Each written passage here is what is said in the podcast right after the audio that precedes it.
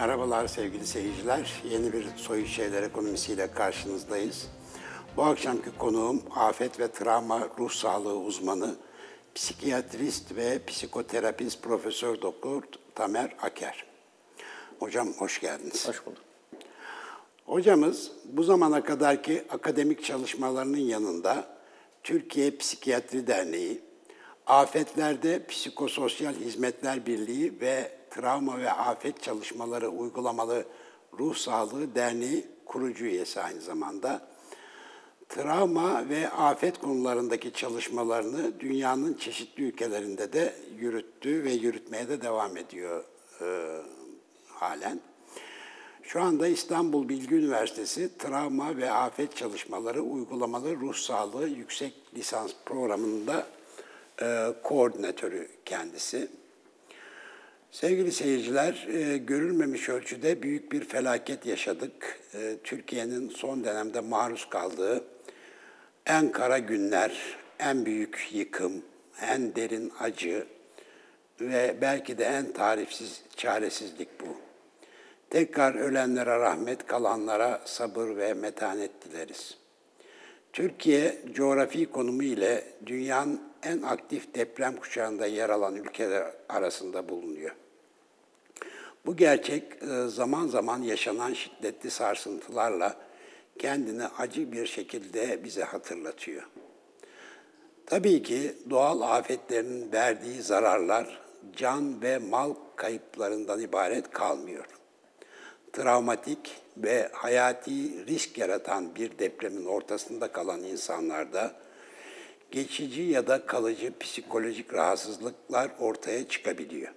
Hatta depremin uzağında olan insanlar da belki çok güçlü bir empati duygusuyla benzer durumlar yaşayabiliyorlar. Çevremizde bunlara tanık alıyoruz, hatta biz de yaşıyoruz bunları. Ee, bunların neler olduğunu ve tedavi yollarını hocamıza sorup öğreneceğiz.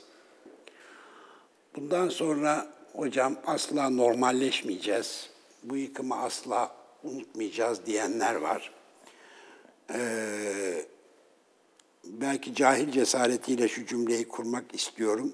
Normalleşmemiz lazım bizim, öyle değil mi? Evet, bir anlamda öyle. Ben biraz normalleşme terimi yerine olağanlaşmayı tercih ediyorum. Evet. Olağan bir düzene dönmemiz gerekiyor. Evet.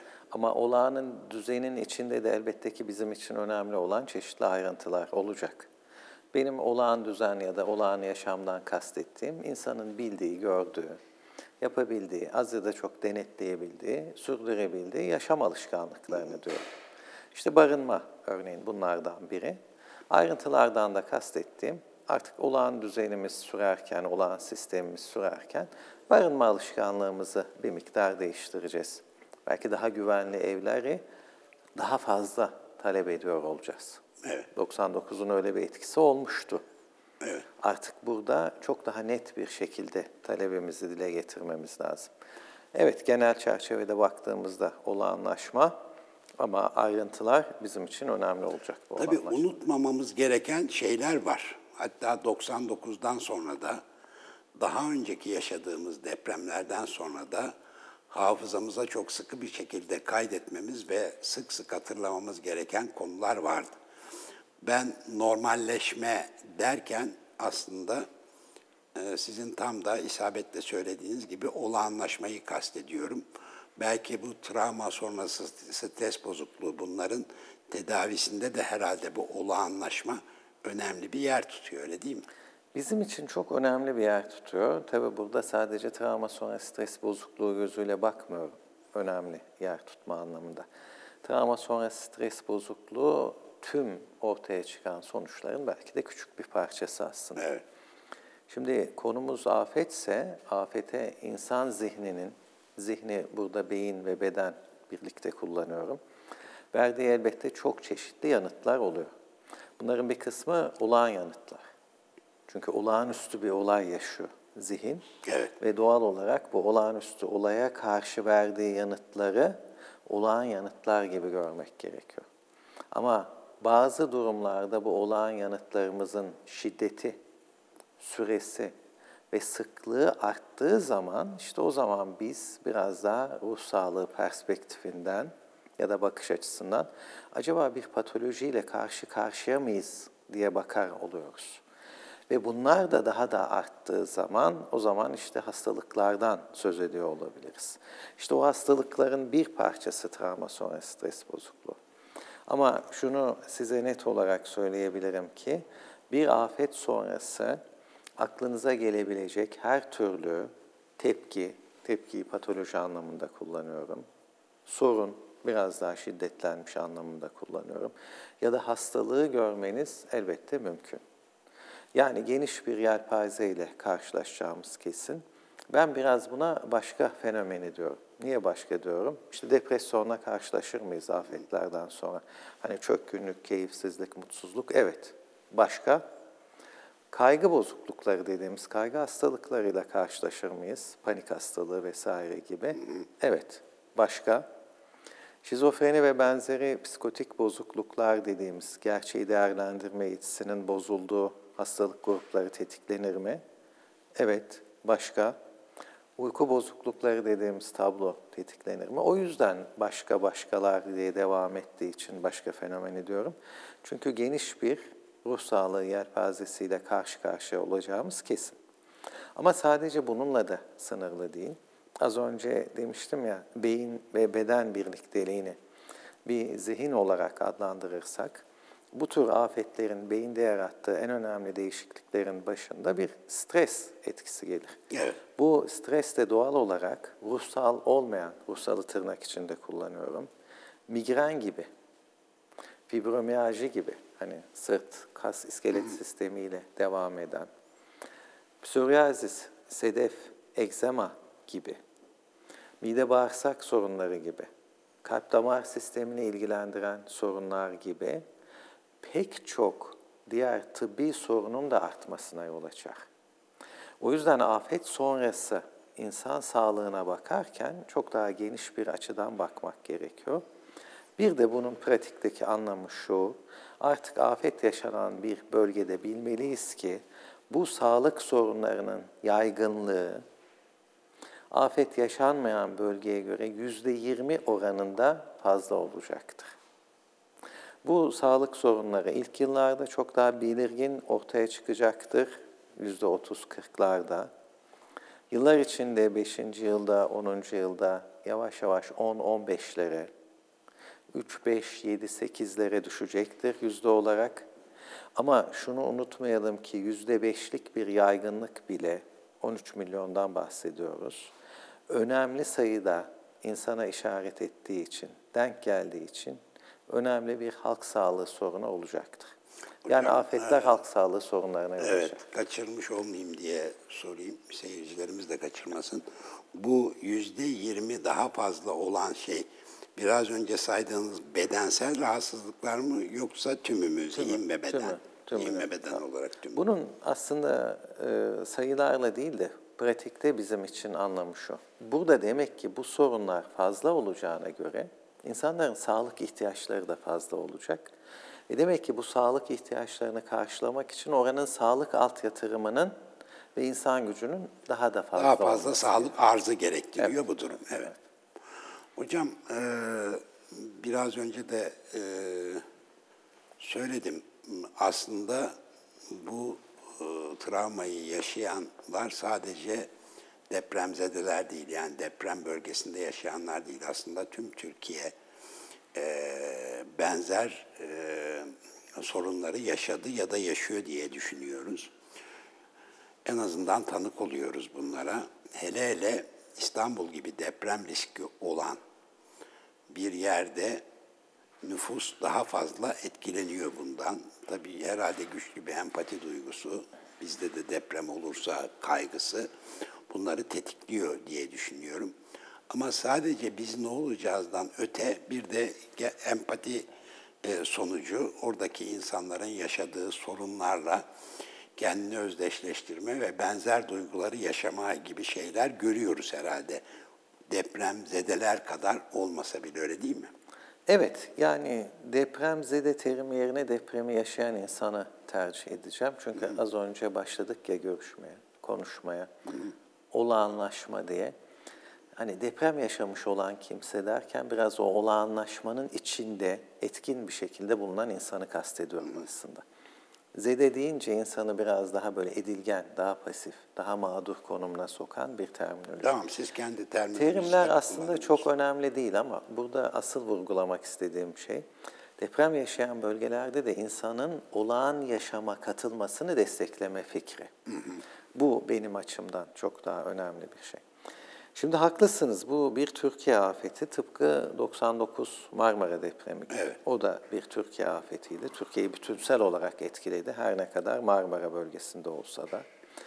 Bu afet de Türkiye'yi bütünsel olarak etkiledi her ne kadar 10 ilde olsa da. Niye bütünsel olarak etkiledi? Bir afeti yaşayanlar oldu, doğrudan yaşayanlar. İki, tanık olanlar oldu. Tanık olmak durumunda kaldık değil mi? Basın, yayın, görsel pek çok şeyle tanık olduk. Üç, orada sevdiklerimiz, yakınlarımız oldu. Onların başına bu afet, yıkım geldi ve onlar için bir şekilde yaşamış olduk. Evet. Bu travmayla karşılaşmış olduk. Dört, benim ve sizin için bir başka önemli nokta da mesleğimizi yaparken karşılaştık.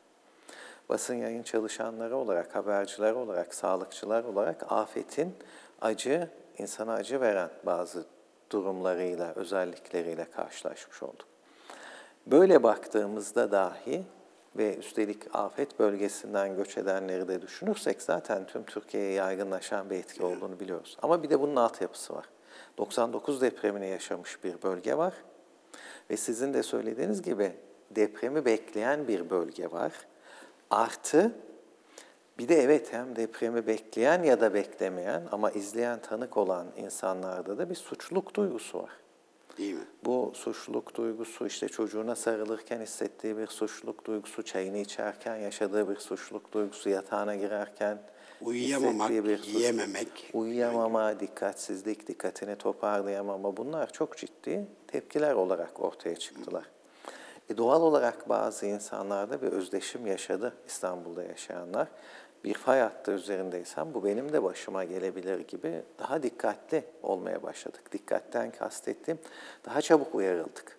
Daha fazla böyle bir dikkat kesilir olduk. Nereye giriyorum, nasıl giriyorum, nereden geçiyorum, yaşadığım yer güvenli mi gibi. Yani bir anlamda bir çeşit tavşan ruh haline büründük. Ve tavşan uykuları uyumaya başladık değil mi? Çok çabuk bir şekilde uyandık. Hemen uyandırıldık. Bir alarm halindeydik. O yüzden bunlar da ülke insanında çıkan tepkiler olarak ortaya çıktı.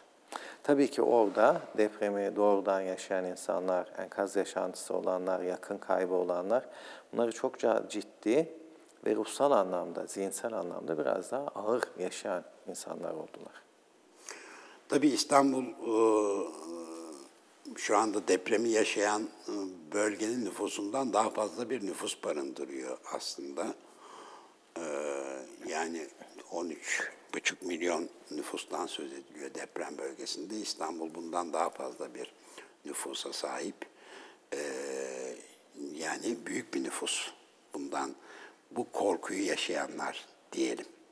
Ee, özellikle İstanbul'da ya da Marmara bölgesinde Marmara bölgesi olarak düşünürsek daha da büyük bir nüfusu içeriyor tabii. Ee, yani bu sizin mesleğinizin ve uzmanlık alanınız uzmanlık alanınıza giren e, e, konulara he- bütün Türkiye olarak hepimiz dahil olduk aslında bir şekilde. Yani hepimizin bu anlamda e, sanıyorum ihtiyacı var siz ya da sizin gibi e, uzmanlara. Orayı da biraz şöyle açmak isterim. Afet gibi olaylar sadece sağlıkçılara ya da afet ruh sağlığı diyeyim, sadece ruh sağlıkçılara bırakılmayacak kadar ciddi olaylardır. Evet. Dolayısıyla burada uzmanlık alanlarına baktığımızda mutlaka ortak çalışılması gerektiği kanaatindeyim. Şimdi elimizin altında büyük bir yıkım var. Bu yıkımdan sonra biz neler yapabiliriz, nasıl yardımcı olabiliriz diye düşünüyoruz. Evet. Bu birinci boyutu. Biz buna tıpta ikincil koruma diyoruz. Yani bir şekilde etken, deprem, yanlış planlama vesaire her neyse artık olan biten bu nedenle insanı etkiledi. Evet. ciddi sayıda kayıplar oluştu ve biz burada tıbbi ve ruhsal çalışmalarımıza başladık. İkincil koruyucu önlemler.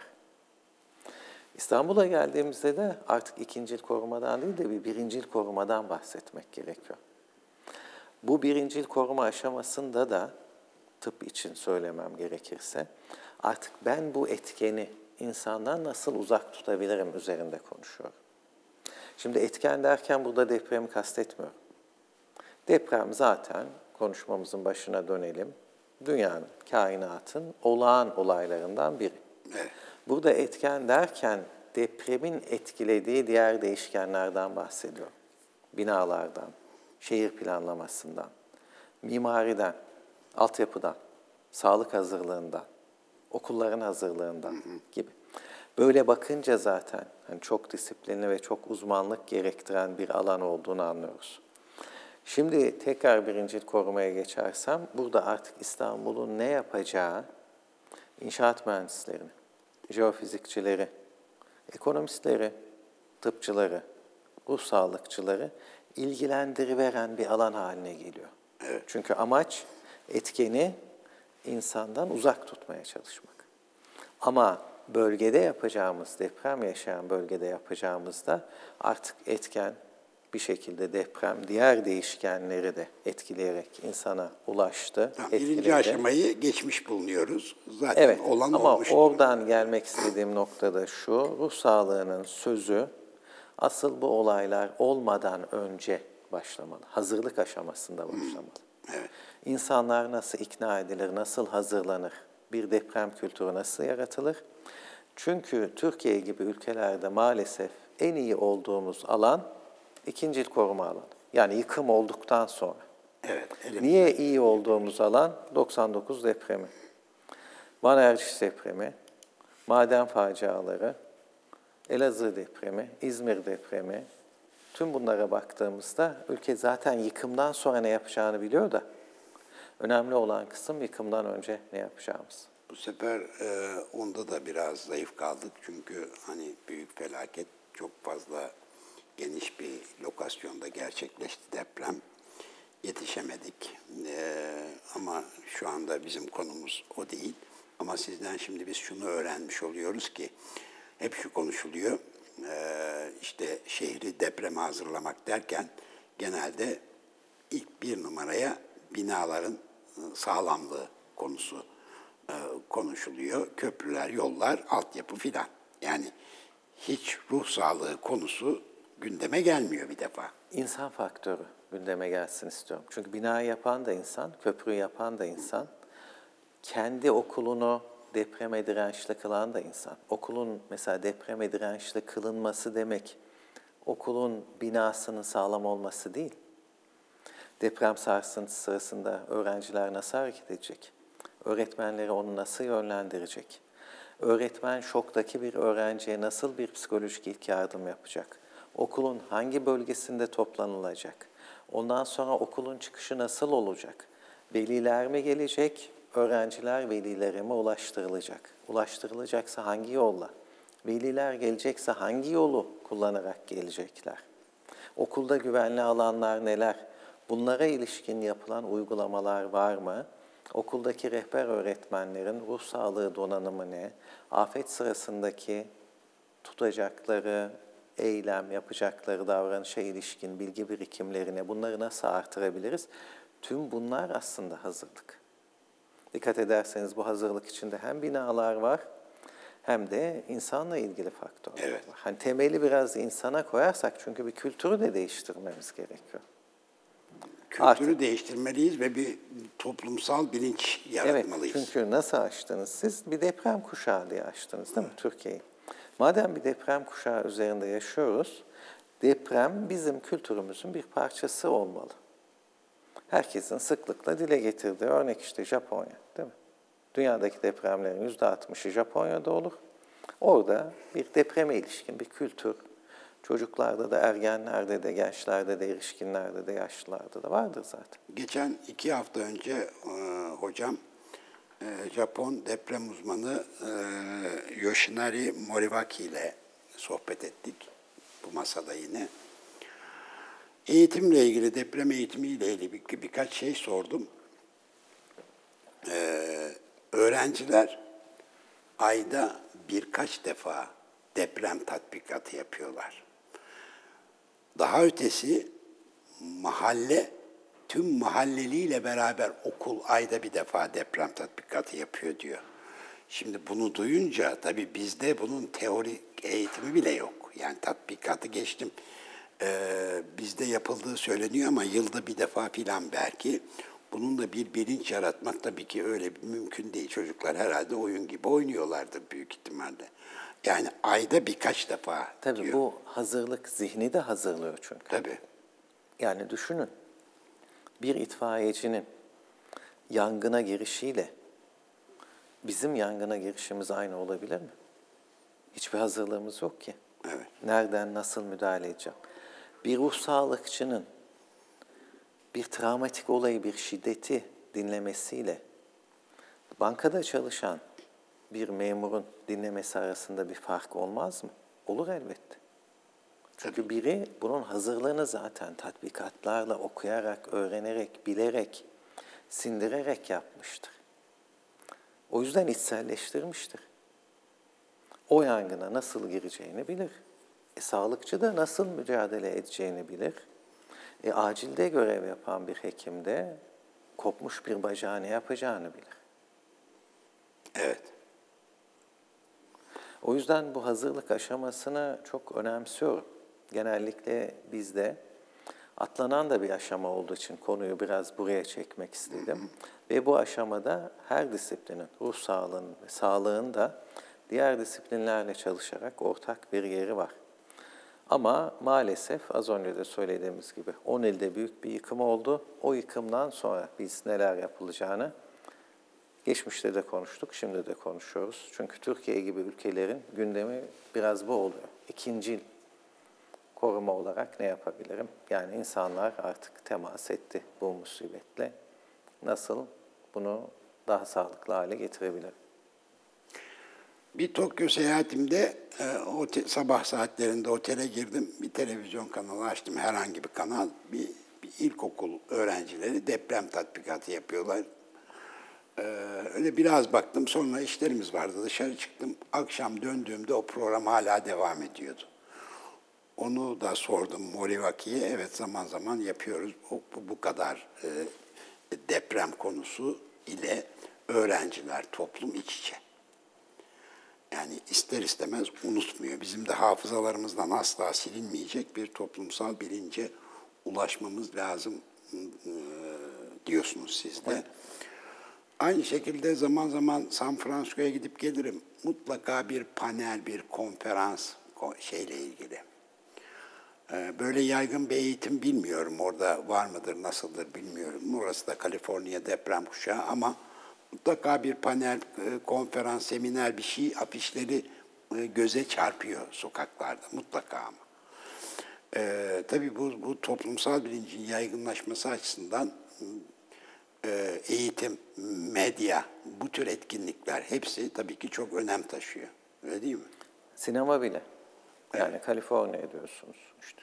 New York, diğer tarafa bakalım. Öne çıkarılan figürlere bakalım değil mi? Böyle satılan küçük biblolara, sinemada işlenen konulara. İtfaiyeci. Değil mi? İtfaiyeciyi görürüz bir orada. Evet. Sinemada görürüz.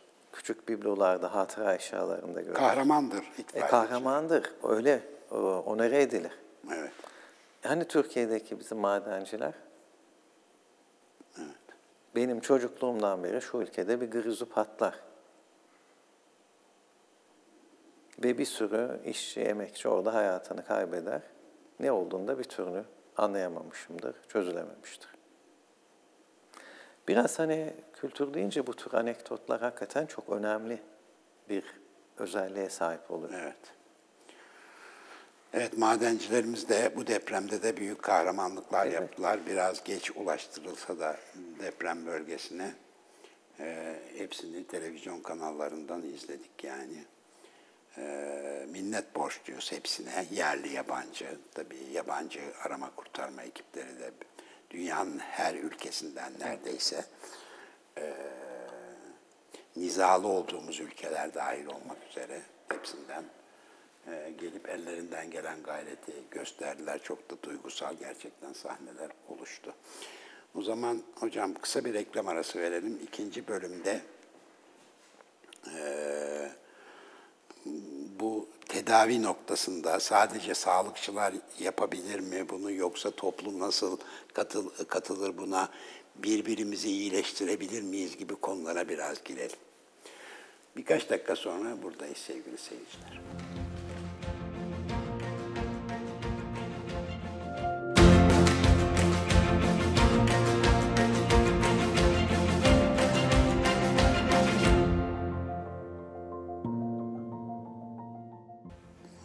Tekrar merhabalar sevgili seyirciler. Profesör Doktor Tamer Aker hocamızla sohbetimize devam ediyoruz. Ee, birinci bölümdeki soruya bir cevap arayalım hocam. Sadece bölgede evet sağlık arzının her bakım sağlığın her dalında tabii her türlü travma bir de sonuç itibariyle. Ee, ama e, tek başına profesyonel sağlık hizmeti yeter mi? Tek ruh başına noktasında. profesyonel sağlık hizmeti yetmez. Özellikle o yüzden belirttim. Sağlıkçılara bırakılmayacak kadar ciddi bir iştir sözünü. Ee, biz doğal iyileşme süreçleri gibi bir deyim de kullanırız. Doğal, Doğal iyile- iyileşme süreçleri. Evet. evet. Doğal iyileşme süreçleri nedir aslında? Derdi olanın dermanını araması ve bir başkasında bu dermanı bulması bizim de bunu kolaylaştırmamız. Şimdi bunun temeldeki altyapısı şudur. Deprem toprağı yarar, kırar. Yer yarılır. Bizim korkularımızı canlandırır. Deprem bizi en güvendiğimiz alandan, yuvadan, hani sıcaktan, huzurdan, şefkatten vurur. Bu nedenle deprem çok ciddi bir acizlik, çaresizlik ve yalnızlıkla birlikte gelir. Şimdi insanın yalnızlığını gidermesinin yolu ilişkilenmektir. Demek ki komşumla, arkadaşımla, dostumla, akrabamla kuracağım bir ilişki. Üstelik aynı derdi yaşamış bir benzerimle kuracağım bir ilişki benim için çok kıymetli olacaktır. Yalnızlığımı ve çaresizliğimi gidermesi açısından. Başka ne önemlidir? Yalnızlık, çaresizlik. Hayatı başta olağanlaştırma konuştuk ya. Olağan bir düzende sürdüremeyeceği, denetleyemeyeceği, yürütemeyeceği, kestiremeyeceği, elinin altından kayıp gittiği inancı verir insanlara. Bizim ne yapmamız gerekiyor peki? Hayatın olağanlaşması derken, hayat olağan akışında devam ediyor. Çayı demliyorum, kahvaltıyı hazırlıyorum çadırda da olsa. Çocuğumu okul çadırına gönderiyorum. Orada arkadaşlarıyla oyunlar oynuyor. Örgün bir eğitim olması gerekmiyor. Ben mutfak çadırına yardıma gidiyorum. Çadırın temizliğine katılıyorum. Yani bildiğim olağan akışın düzeyine, düzenine katılmış oluyorum. Böylece neyi hissediyorum? Yaşamım, hayatım tekrar az ya da çok kontrolüm altında. Yani ilişkilenmek, kişilere tekrar kontrol hislerini verebilmek, onların birbirlerine verebilmelerini sağlamak bizim için çok çok önemli. En önemli sağaltıcılardan biridir mesela sosyal ilişki, sosyal Evet. destek. Bir başkasının sırtınızı sıvazlaması, bir başkasıyla bir şeyler paylaşmanız, konuşmanız, model almanız. Belki hani şöyle bir gözlemle çok daha net ifade edebilirim. Değil mi? 17 Ağustos depremi oldu. Ev güvenli ve sağlam. İki kuzen, biri mimar, biri mühendis. Baktılar, geldiler, burası sağlam dediler. Belediyeden sağlam raporu geldi. Kamu sağlam raporu verdi. Apartmanda üç ya da dört aile yerleşti ama ben üç çocuğumla birlikte, eşim ve üç çocuğumla birlikte çadırda kalıyorum. 17 Ağustos'tan sonra. E biliyorum ki Eylül ve Ekim gelecek. Okullar açılacak, bu çocukların ihtiyaçları var. Yani hayat kendi olağan düzeni içinde bana gelmeye başladı. Ondan sonra biliyorum ki Ekim ve Kasım havalar soğuyacak ve hayatın tekrar olağan ritmi benim üzerime gelmeye başladı. Ben bu soğuklarda kalamam. Anne olarak da ihtiyaçlarım oluyor, çocukların ihtiyaçları oluyor. Eve girdim bir çamaşırımı yıkadım çıktım. Getirdim koydum. Oh mis gibi koktu. Çocukların da çok hoşuna gitti. Ama bu da tam içime sinmedi. Öbür sefer hem çamaşırı koydum hem de eskilerden birkaç tanesini ütüledim. Benim beyin ütülü gömleğini de verdim. O da bir keyifli oldu çadırın içinde.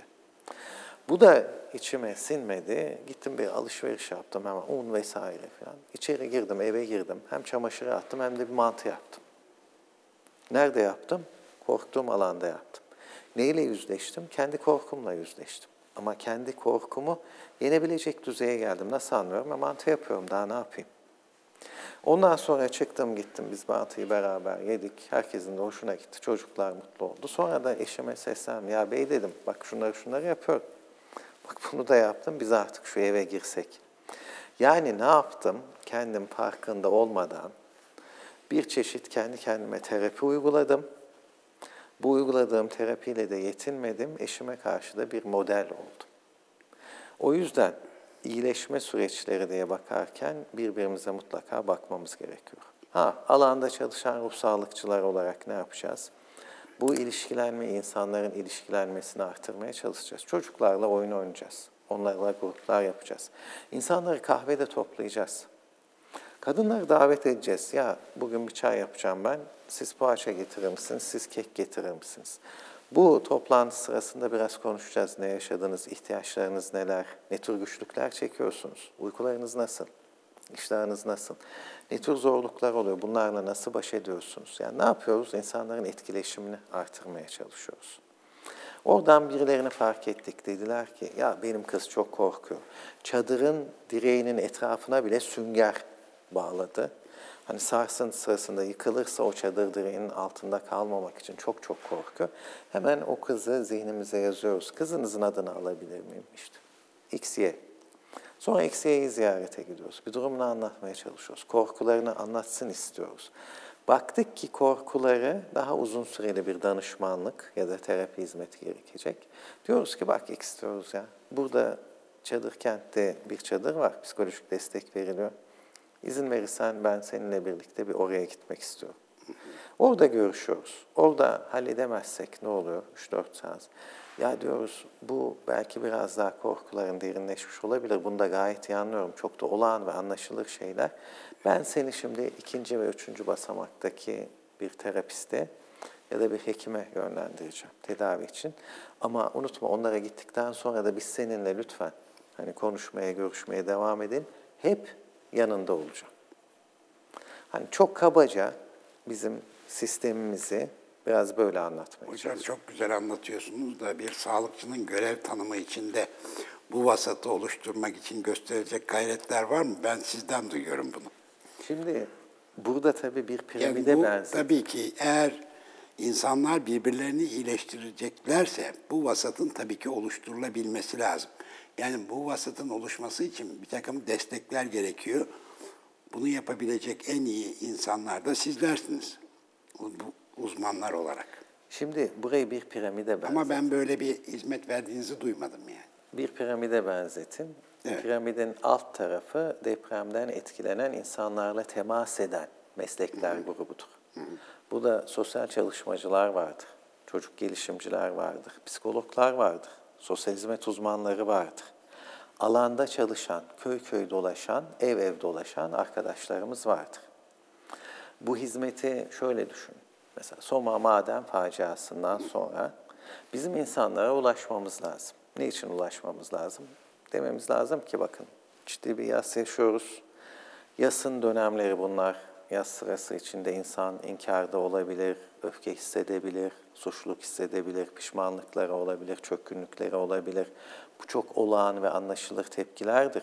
Ama bu tepkiler çok derinleşirse, derin bir suçluluk hissederseniz, iştahınız çok azalır, belirgin bir kilo kaybınız olursa lütfen en kısa zamanda şu şu merkeze, şu şu merkezlere başvurun diye bir bilgi yapmamız, bilgilendirmemiz gerekiyor.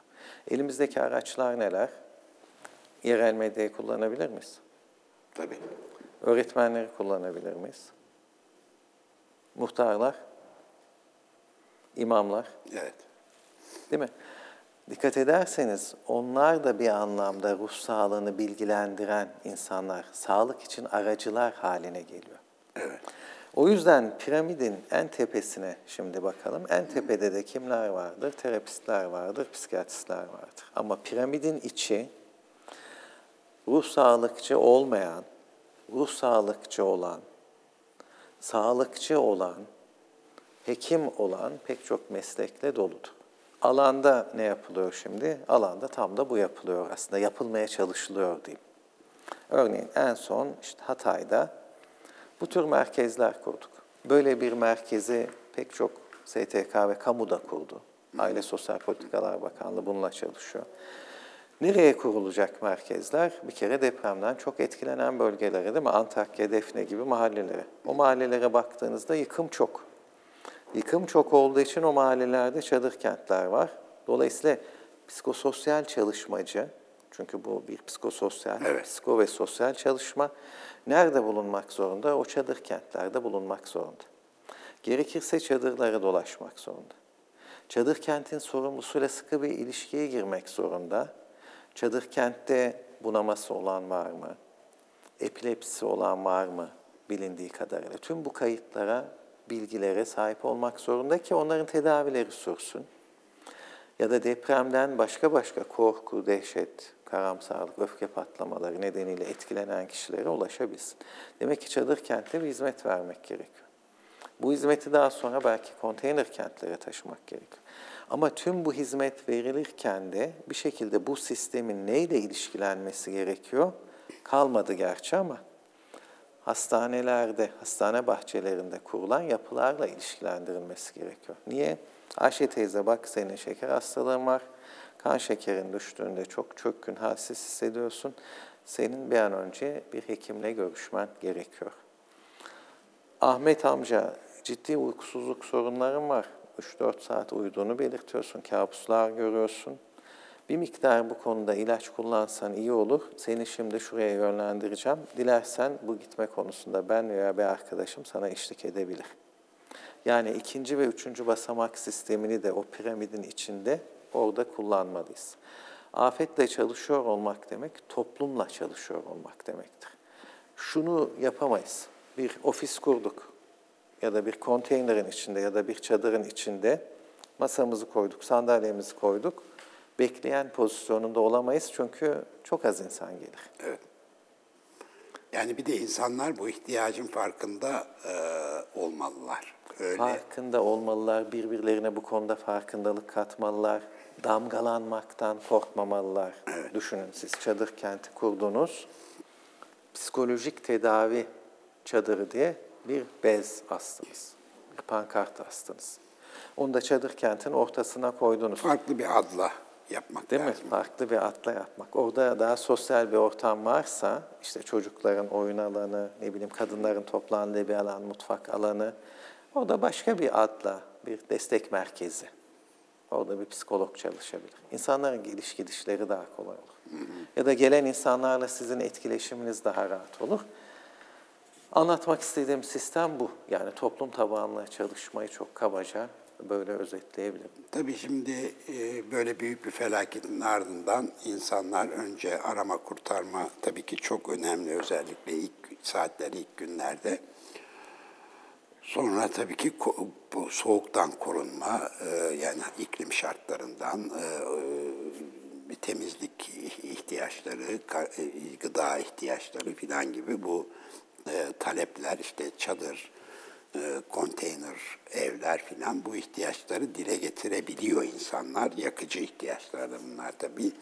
Ama bu sözünü ettiğimiz ihtiyaçların farkında olamayabilir insanlar. Normalde farkında olsalar bu hizmeti de talep etmeleri lazım. Hemen bu bu şeyin felaketin ardından öyle değil mi? Orada biz görmemiz lazım. Heh, yani. Ya da bizim görmeyi kolaylaştırmamız Evet. lazım. Yani Neyi bunu beklememek gerekiyor. Onu demek Beklememek. istiyorum. Evet. Neyi kastediyorum? İşte arama kurtarma ekipleri. Belli ki orada 7 gün, 7-10 gün çalışıp kendi bölgelerine dönecekler. Ve gördük Ahmet böyle bir şekilde çalışıyor, çalışıyor, çalışıyor, çalışıyor. Ahmet kendini çok zorluyor. Ben çünkü enkaz başına da gidip gelip orayı gözlüyorum bir taraftan, bir psikososyalci olarak. Evet. Sonra Ahmet'le uygun bir zamanda konuşuyorum ya Ahmet sen 2-3 gecedir hiç uyumadın, çok yıprattın kendini. Ve farkındayım buradan üç tane cenazeyi bizzat kendi ellerinle çıkarttın. İzin verirsen ben senin ismini ve iletişim bilgilerini atıyorum Zonguldak'ta yaşıyor Madenci Ahmet. Bunu Zonguldak'taki arkadaşlarıma, psikososyalci arkadaşlarıma, sosyal çalışmacılara ileteceğim. Gittiğinde orada bir görüşme yapmanı istiyorum. Bizim Ahmet'e bu şekilde ulaşmamız lazım. Ya da bu da benim örneğim. Bir baba enkaz başında. Kızları gelip uyardı beni. Doktor bey yardıma ihtiyacımız var. Babam manik depresif hastalığı var. Uykusuz kaldığı zaman hastalığı nüksediyor ve üç gecedir enkaz başında uyumuyor. Ablamı çıkartmak için ciddi bir mücadele veriyor. Şimdi bizim tıbbi bilgimiz nedir kitapta okuduğumuz zaman? Bu kişinin uykusunu düzenlemem gerekiyor ki atağını, manik atağını engelleyebileyim. Yanına gittiğimizde ben dedi uyumam mümkün değil. İlacı kullanmam. Vereceğiniz ilacı kullanmam. Kızımı buradan almadan ben uyumayacağım. Burada o zaman kitap bilgilerinin dışına çıkmak gerekiyor. Çünkü alan afet alan. Tamam, haklısınız. Ama izin verirseniz ben bir her gün yanınıza gelip size uğramak istiyorum. Bu mesajı vermek gerekiyor. Ben yanınızdayım. Bir de yanına niye gidiyorum? Cenaze çıktıktan sonra babayı gözlemek, tepkilerini anlamak için ve sonra da ne yapmam gerekiyor ben o babadan ayrılacaksam? Ben yine izninizle isminizi ve soyadınızı alayım, iletişim bilgilerinizi alayım, kızlarından da alarak sizi uygun bir şekilde bir psikiyatriste yönlendirmek istiyorum. Yani psikososyal çalışma sıfırıncı saniyeden itibaren başlayan, iyi gözlem yapmamız gereken, iyi gözlememiz gereken. Çünkü hedef kitlemiz sadece afeti yaşayan kişiler değil. Arama kurtarmacılar, evet, haberciler, evet, tabii. sağlıkçılar, onların yakınları. Bunlara karşı çok iyi gözlem yapma, anlamamız, değerlendirmemiz gereken. Kimler risk altında? O risk altındaki insanlara nasıl ulaşabilirimi iyi kurgulamamız lazım. Çünkü afet herkese aynı şekilde etkilemez. Hatta ruh sağlıkçıları hocam siz tabii kendinizi ki, nasıl Tabii ki ruh mesela? sağlıkçılar. Evet. Değil mi? Biz de bizzat acı öykülere şahit oluyoruz. Bir arama kurtarmacı ne yapıyor? Bir cenazeyle karşılık gibi. Kendimizi nasıl koruyoruz? Onu da yine yaşam pratiklerinden çıkaralım. Şöyle düşünün. Hocam son dakikamız. Kendimizi korumak için bir uykumuza, Dikkat beslenmemize, uğraştığımız alanlara Yanlış anlamışım 10 dakikamız daha var. en önemlisi de hep insanlara dediğim şudur. Bir başka insana yardımcı olma hissini anlayabilmek ve taşıyabilmek. Bu herhalde bize en fazla iyi gelen noktalardan biridir kendimizi korumak için. Yoksa insanın hakikaten böyle bir afet karşısında, bu öyküler karşısında ezilmemesi mümkün değil. Yani gazeteciler bile televizyon ekranlarında yani gözyaşlarıyla sesleri titreyerek anlatıyor. mümkün değil. Ay, yani etkilenmemesi mümkün değil. Şimdi çıkalım, yüz gazeteciyle görüşelim. Uyku sorunlarıyla sık karşılaşacağız. 3-4 saat uyuyorum diyecekler. Dikkat sorunlarıyla sık karşılaşacağız. Tahammülsüzlükle sık karşılaşacağız. Etkilenmemek mümkün değil. Bir miktar yapmaya çalıştığımız o etkilenmeyle baş etmeye çalışıyoruz. Ne kadar yapabilirsek. Yoksa unutmayın çok kolay bir süreçten gelmedik biz buraya. Elazığ depreminden. Pandemi zaten başlı başına değil mi? Tüm sosyal hayatımızı değiştirdi. Enfeksiyon hastalığı. Elazığ'da mı pandemiyle eş zamanlı olmuş? Elazığ pandeminin hemen öncesindeydi. Ha, İzmir İzmir, pandemi evet, sürecindeydi. 2011 Arap Baharı, oradaki savaşın değişen yüzü, canlı bomba saldırıları, mülteci akımı, pandemi sürecinde Ukrayna-Rusya savaşı, ekonomik krizler ve ondan sonra da yaşadığımız bu afet. Yoksa ciddi bir yorgunlukla geliyoruz tabii ki. Evet. Ve, Kolaylıklar diliyoruz size. evet, evet. Ya hepimiz için öyle. Evet. Yani özellikle Türkiye olarak, dünya olarak belki ciddi bir yorucu. Böyle bir felaketle karşı karşıya kaldığımızda tabii seçici algı çalışıyor. İlgiler belli konulara yoğunlaşıyor. Mesela yapı e, sağlamlığı, yapı dayanıklılığı e, gibi ağırlıklı olarak. Ee, işte fay hatları, o fayda kırılabilir filan bir sürü jeolog. Bunlar yanlış şeyler değil. Ama hocam normalde biraz önce saydınız ya birincil, ikincil diye. Şimdi e, sonuçta deprem olan olmuş. Yani şimdi bizi fay hatları filan hiç ilgilendirmiyor aslında. Tam da bu konuları ilgilendiriyor. Yani sıfırıncı saniyeden itibaren ne yapmamız gerekiyor? Elimizdeki insan kaynağını aynen gıdayı, suyu doğru nasıl doğru kullanıyorsak veya diğer ekip ve ekipmanları nasıl doğru kullanıyorsak sonuçta bu alandaki insan kaynağını da doğru kullanıp bölgede bu arzı gerçekleştirebiliyor olmamız lazım. Bu vatandaşın talep etmiyor olması büyük e, yanılgı aslında, yanıltıcı daha. Çok yanıltıcı. Evet. Onda tekrar altını çizelim. Son derece haklısınız. Orada zaten talep beklenmez. Evet, değil mi? Yası olan bir kişi kendi köyünden kalkıp size gelmez. Sizin o köye gitmeniz gerekir. Sormanız gerekir. Arkadaşlar burada kaç ev yıkıldı? Kimin ne kaybı var? Siz öğrenirseniz ki o zaman bir Fatma teyze evlatlarını kaybetti. Bir onun kapısını çalıp bir başsağlığı dilemeniz gerekir. Bu böyle bir mesele. Yoksa siz o Fatma teyzeyi beklerseniz gelmez Fatma teyze. Ve o yası içinde muhtemelen yıllarca uzun süren bir yasla birlikte de kalabilir. Bunu sadece Fatma teyze özelinde düşünmeyin. Madem ekonomik alanındayız, bizim o ruhsal sorunları bir an önce onarmamız gerekiyor. Ruhsal sorunları bir an önce onarmak demek de sadece ruh sağlıkçılar değil, enkazlar bir an önce kalkmalı. Binalar bir an önce temizlenmeli. Şehir kurulacaksa kültürüne, tarihine, geçmişine uygun kurulmalı. İnsanlar için alanlar yaratılmalı. Bakın bunlar da doğrudan ruh sağlığıyla ilgili Doğru konular. evet. O alanda ruh sağlıkçılar destek olmalı. Ki bir an önce bir takım sorunlar, hastalıklar düzelsin. İnsanlar artık gündelik olağan yaşamın içinde kalsın. Evet. Ve bir şekilde eğer ekonomi perspektifinden de bakarsak insanların hani Sezen Aksu'nun deyişiyle kaybolan yılları olmasın. Kaybolan yıllardan kastettiğim nedir?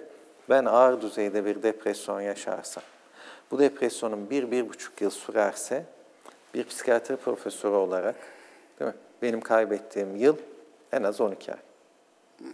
Bunun bir ekonomik maliyeti var mı? Elbette var. Elbette var. Bana da var, topluma da var. E böyle insanlar çoğalırsa siz bir ekonomik maliyetle oluyor mu? İlaç tüketiyorum. Bir ekonomik maliyetim olur mu? Antidepresan kullanımım artıyor.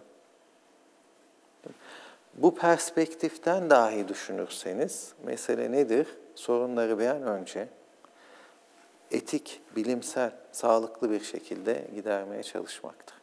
Ve buna da her disiplinin katkıda bulunması şart bence. Evet.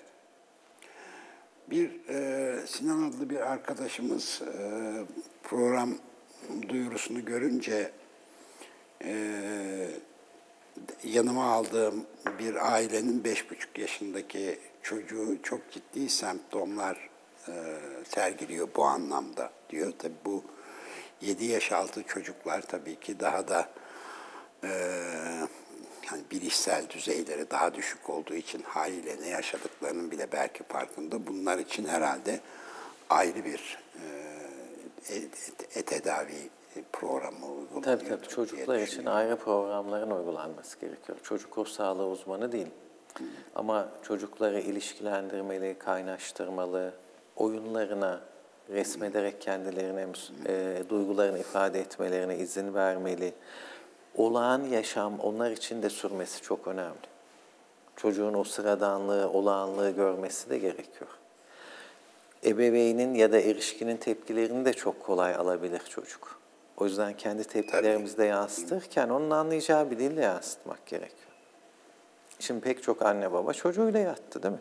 Evet. Depremden sonra. Evet birlikte yatalım. Bu bana da iyi geliyor, sana da iyi geliyor. Beraber biraz kaygılarımızı gideriyoruz. Böyle hoşumuza gidiyor. Ama daha sonra ikimiz de yataklarımızı ayıracağız. Gibi bunu bir oyun havasında yapmak, anlatmak, çocukla paylaşmak herhalde etkili olur diye düşünüyorum. Evet. Peki hocam e, elimizdeki insan kaynağı sizin bu e, sosyal programı uygulamaya yeterli mi? Hayata geçirmeye yeterli mi? Toplum kaynaklarını aşan bir afet bu. Mi? O yüzden burada bir kişinin çok ciddi bir mücadele vermesi gerekiyor. Yani tek kişinin verebileceği mücadelenin de üzerine çıkması gerekiyor. Mutlaka bir işbirliği, eşgüdüm, dayanışma içinde çalışmak gerekiyor. Hani bunu şöyle yapamayız. Ben A kurumu olarak şuraya girdim, bunu yapıyorum. Ben de B kurumu, ben de C kurumu bu olmaz. Mutlaka orada bir işbirliği ve eşgüdüm şart. Sürdürülebilir, kalıcı bir sistemin de orada oturması gerekiyor.